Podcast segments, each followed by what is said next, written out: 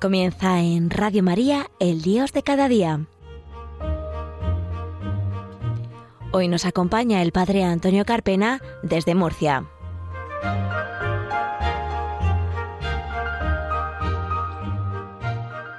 Buenos días, queridos oyentes de Radio María. Bienvenidos a un nuevo programa del Dios de cada día, aquí en las ondas de la Virgen, en las ondas de Radio María. Les habla el padre Antonio Carpena. Cuando ya han pasado unos minutos, sobre las 10:30 de la mañana, acabamos de escuchar la Santa Misa, nos disponemos a comenzar este programa en este 7 de abril del año 2022, pues ya a la entrada de la Semana Santa, ya mañana será Viernes de Dolores y entraremos pues con toda la pasión, con toda la esperanza y con toda pues la piedad necesaria para poder celebrar esta semana única, esta semana que es la más importante para todos los cristianos. Saludamos, que no se nos olvide, a nuestro compañero Fran Juárez, que está al control de los mandos para que todo funcione correctamente. Comenzamos.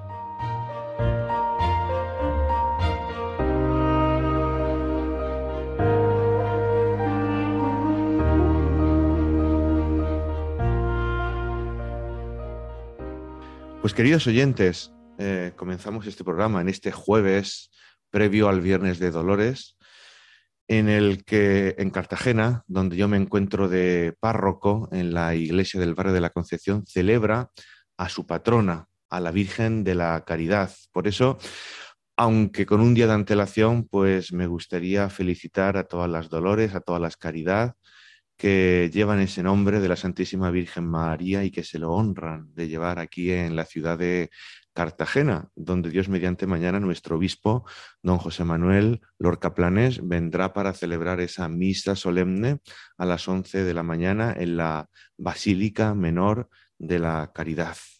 Por eso desde aquí pues mi cariño a todo el pueblo de Cartagena y pedir pues que la madre de todos los cartageneros, la Santísima Virgen de la Caridad, pues les acompañe y les cubra de bendiciones en esta semana pues que vamos a comenzar, esta semana crucial e importantísima como hablábamos al comienzo.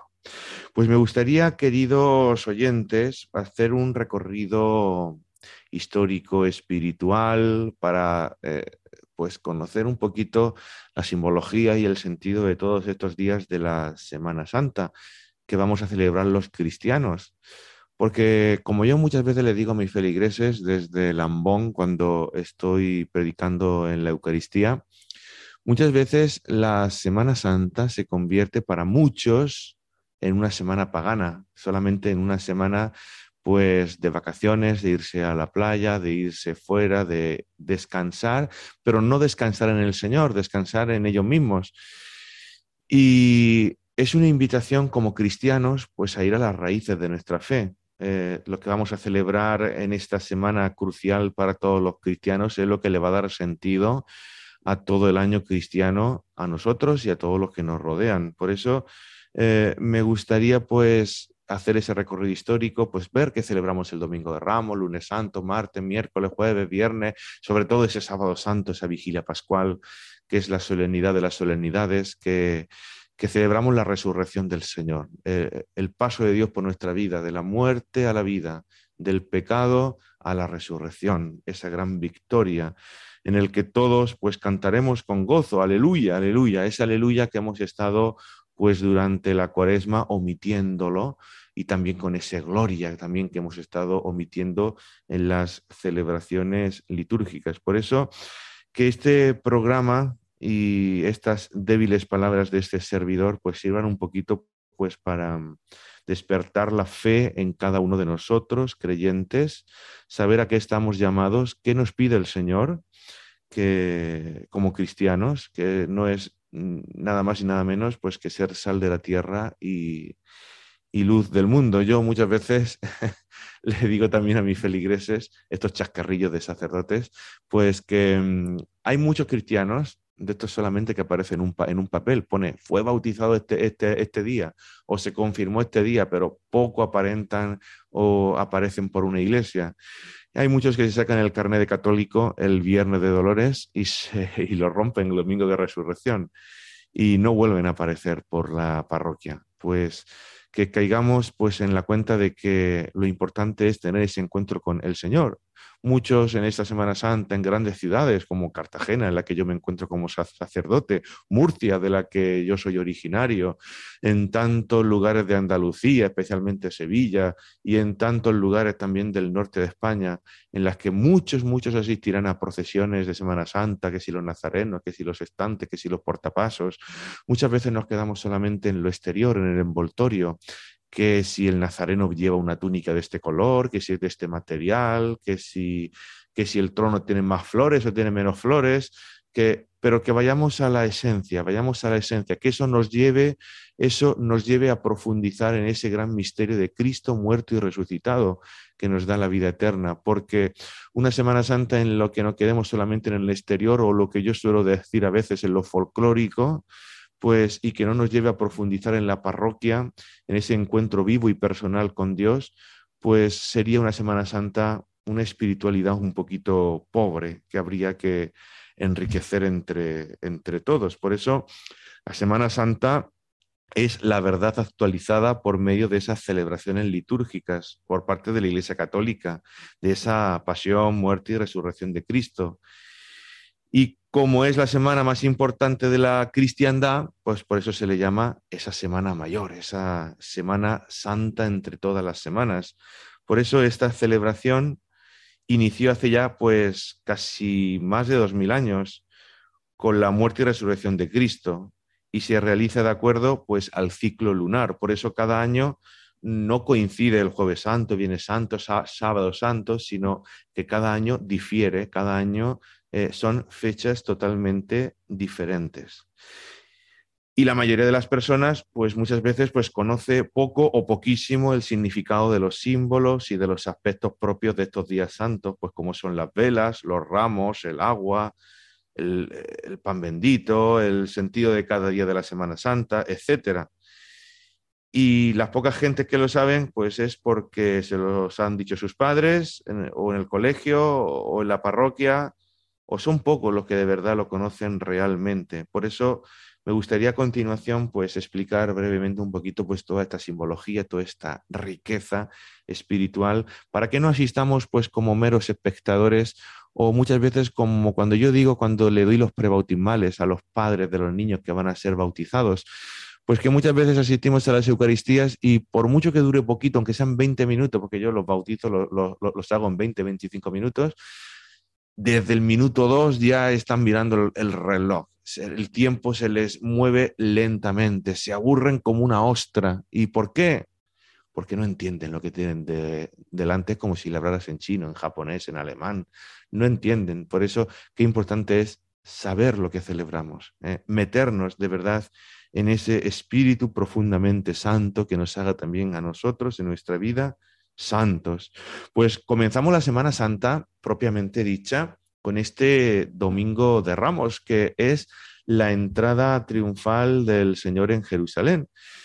Es esa entrada mesiánica que entra en una borrica, símbolo también de una persona humilde, no como los reyes de antaño, de entonces, que iban en carrozas, en caballos, con grandes oropeles, sino que Jesús entra sencillo y humilde en Jerusalén.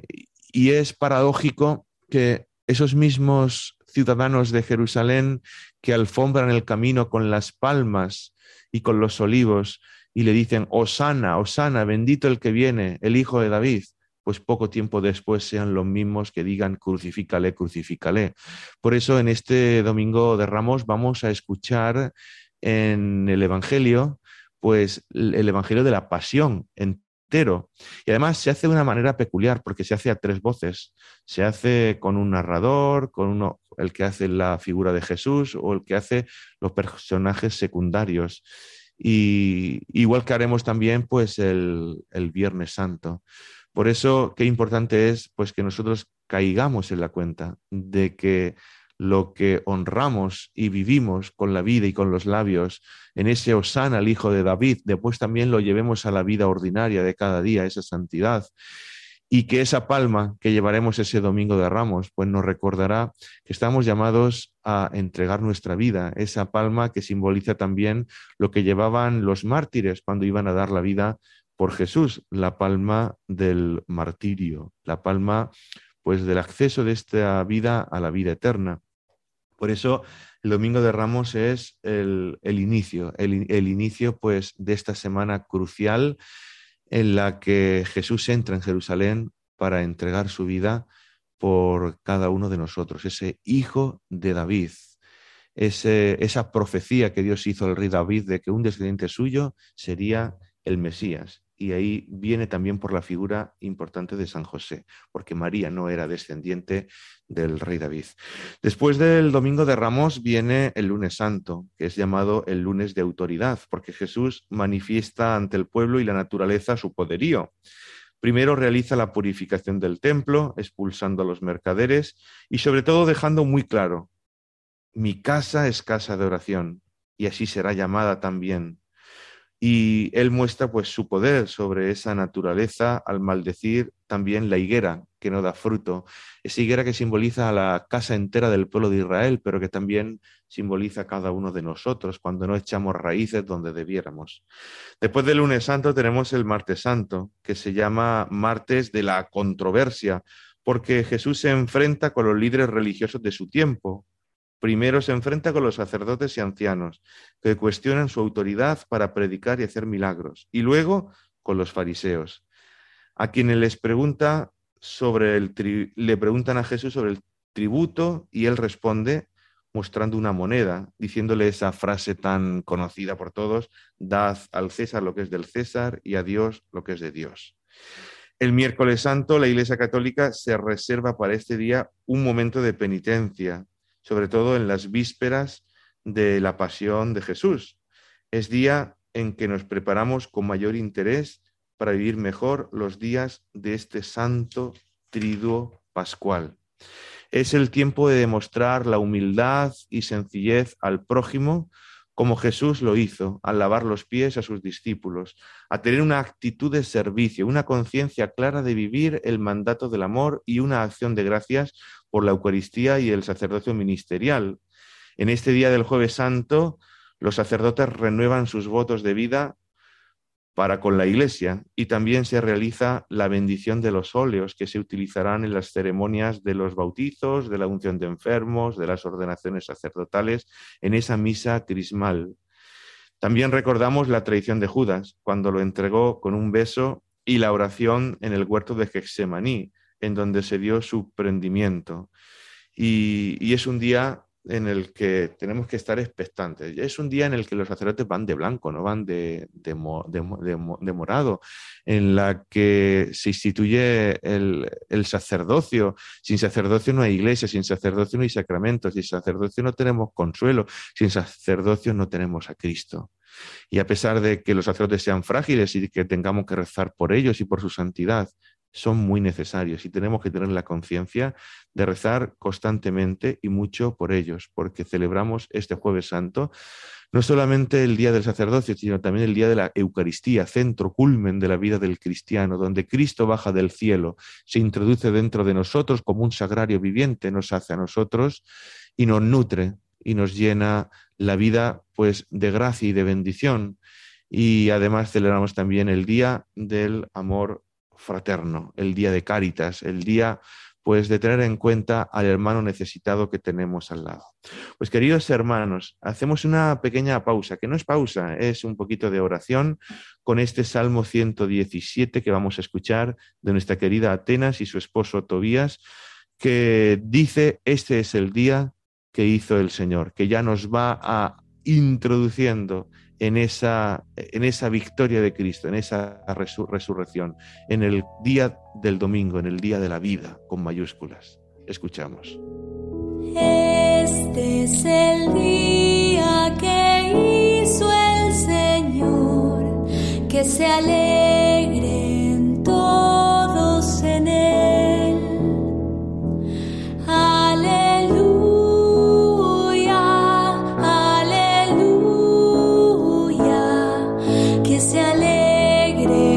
Todo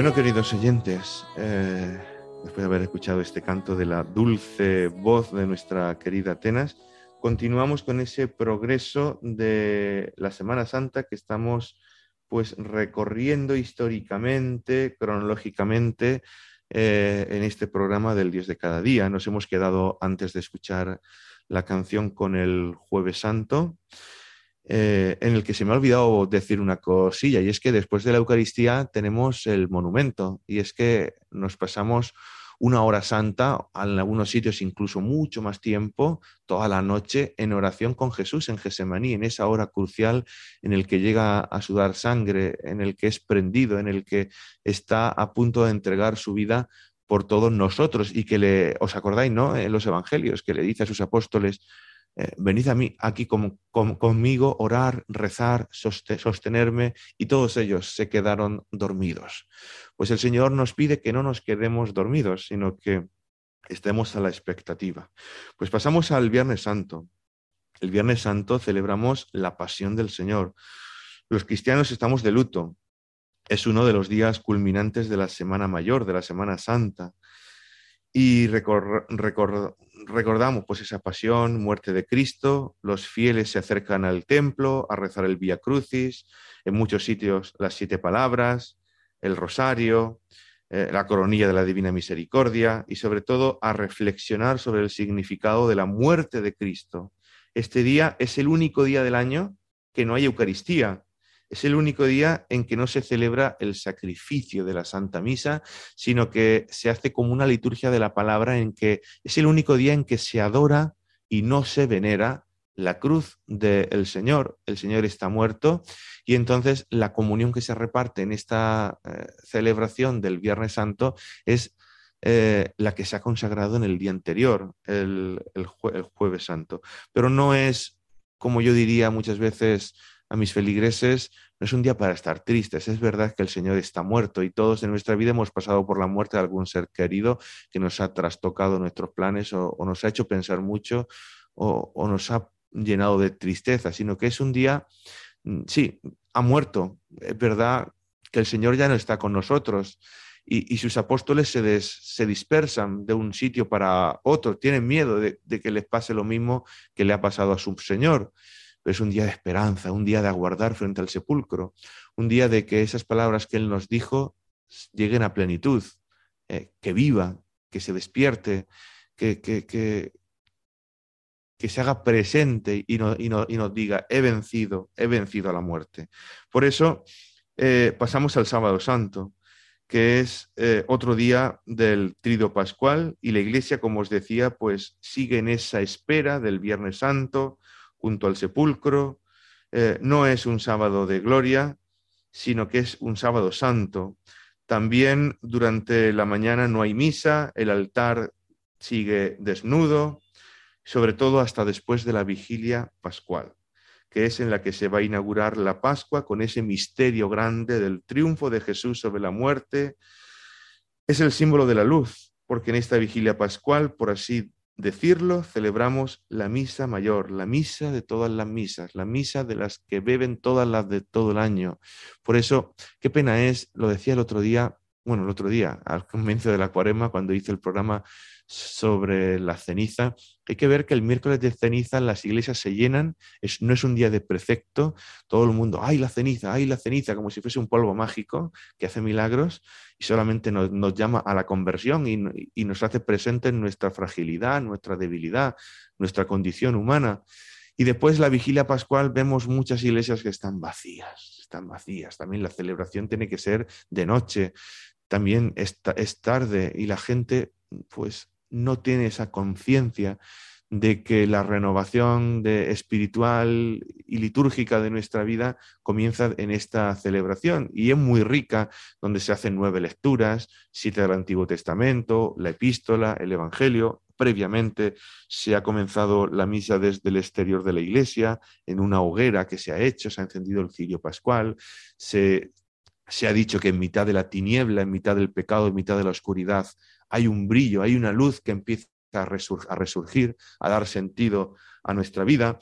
La celebración comienza pues con apenas luz, hasta que llega ya la octava lectura antes de la epístola, donde se reza el Gloria, donde se encienden todas las luces, donde además se renuevan las promesas del bautismo, donde muchos niños que se han ido preparando y adultos durante la Cuaresma son bautizados. Es una celebración, pues, de verdad gozosa, gozosa, en el que estamos expectantes, porque nos va a embargar, pues, de alegría, y se nos invita, pues, a cantar todos juntos. Aleluya, este es el día en que actúa el Señor, o sea, nuestra alegría y nuestro gozo. Por eso, queridos hermanos, queridos amigos de Radio María, les invito a que vivamos gozosamente este tiempo de la Semana Santa, este tiempo crucial, este tiempo precioso.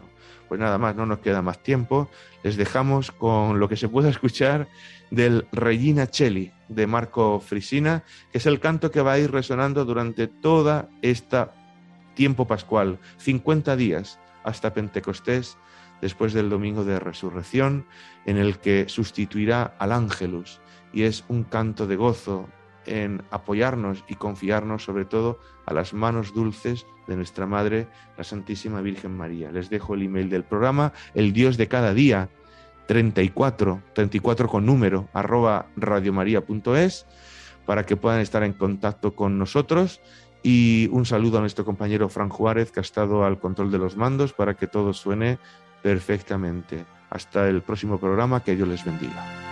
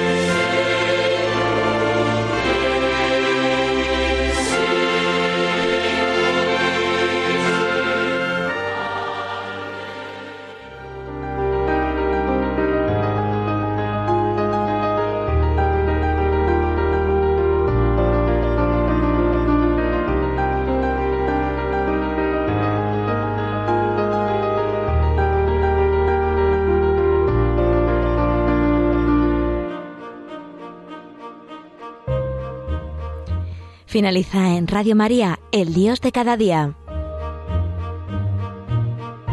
Hoy nos ha acompañado desde Murcia el padre Antonio Carpena.